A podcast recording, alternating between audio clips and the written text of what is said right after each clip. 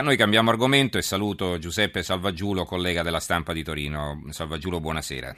Buonasera, buonanotte. Buonanotte. Eh, prima do lettura dei titoli dei giornali che riguardano l'argomento che affronteremo con te. Il mattino di Napoli ci apre naturalmente il TAR ripesca De Magistris. Sindaco reintegrato, legge alla consulta, Forza Italia.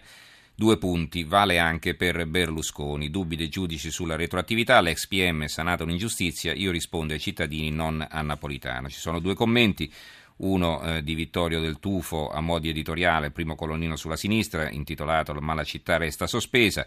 Scrive del Tufo, una delle prime foto pubblicate su Facebook dopo la notizia del reintegro ritrae Luigi De Magistris mentre con un sorriso beffardo sul volto rientra nella sua stanza a Palazzo San Giacomo come per dire e allora dove eravamo rimasti?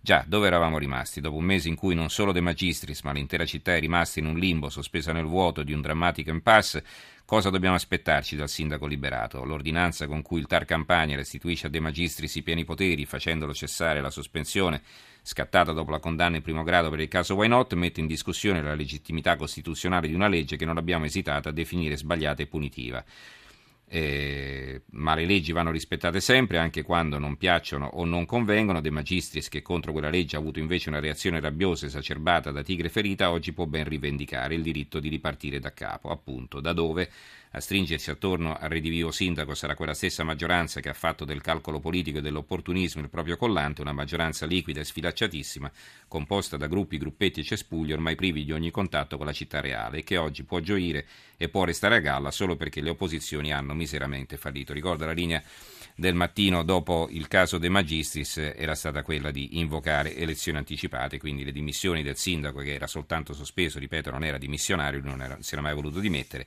e quindi aveva chiesto le sue dimissioni, lo scioglimento della giunta e la riconvocazione delle urne, cosa che non è accaduta.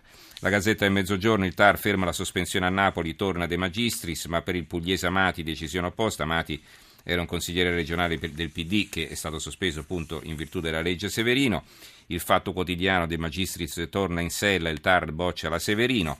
Libero e il giornale fanno il confronto con il caso Berlusconi, una legge, due misure, De Magistris torna sindaco, scrive Mario Giordano, sul Libero la, le- la Severino finisce la consulta, al CAV fu negata. Il giornale, De Magistris torna sindaco, la Severino vale solo per il CAV, Scrive Carmine Spadafora, Luigi De Magistris torna sindaco a Napoli a un mese dalla sua sospensione in seguito alla condanna per aver intercettato politici senza autorizzazione quando era PM. L'ex Toga ha vinto ricorso al TAR. Esistono fondate possibilità che la legge Severino sia incostituzionale sulla retroattività, peccato che per Silvio Berlusconi questa possibilità non sia stata presa in considerazione. Insomma, ci sono tanti altri giornali che si occupano di questa vicenda, ma credo di aver letto a sufficienza i titoli anche per capire qual è eh, l'argomento di discussione. Allora, Salvagiulo, intanto cerchiamo di spiegare come mai eh, Luigi De Magistris eh, è stato reintegrato, insomma, perché il TAR ha preso questa decisione. Il TAR ha accolto il ricorso di De Magistris e ha sospeso il provvedimento del prefetto di Napoli che, applicando la legge Severino, aveva disposto a sua volta la sospensione di Magistris dalle funzioni di sindaco eh, in virtù di quella condanna appunto relativa alla vicenda Why Not, condanna penale in primo grado eh, di De Magistris eh, per abuso d'ufficio a un anno e tre mesi. Ehm, il ragionamento del TAR è stato detto in modo un po' grossolano il seguente. Eh, è vero che la legge Severino ehm, stabilisce ehm, che un sindaco condannato, sia pure in primo grado, ehm, non può esercitare più le funzioni. Eh, tuttavia il TAR, condividendo uno dei sette motivi di ricorso di De Magistris, ehm, dubita che questo sia costituzionale in presenza di una sentenza non definitiva come quella di De Magistris, ehm, perché il principio che ispira la legge Severino è che un politico condannato con una sentenza penale mh, viene investito da una indegnità morale, questa è proprio l'espressione che il TAR usa, eh, tale per cui non può continuare a svolgere le sue funzioni pubbliche. Questo, dice il TAR, può valere anche retroattivamente per una sentenza definitiva, come quella per di Berlusconi per esempio, Ehm, ma è giusto che valga anche per una sentenza come quella di De Magistris che potrà essere ancora capovolta in appello? Questa domanda viene girata dal TAR alla Corte Costituzionale e nell'attesa che la Corte Costituzionale si pronunci, il TAR dice a De Magistris che può tornare a fare il sindaco. Mm-hmm.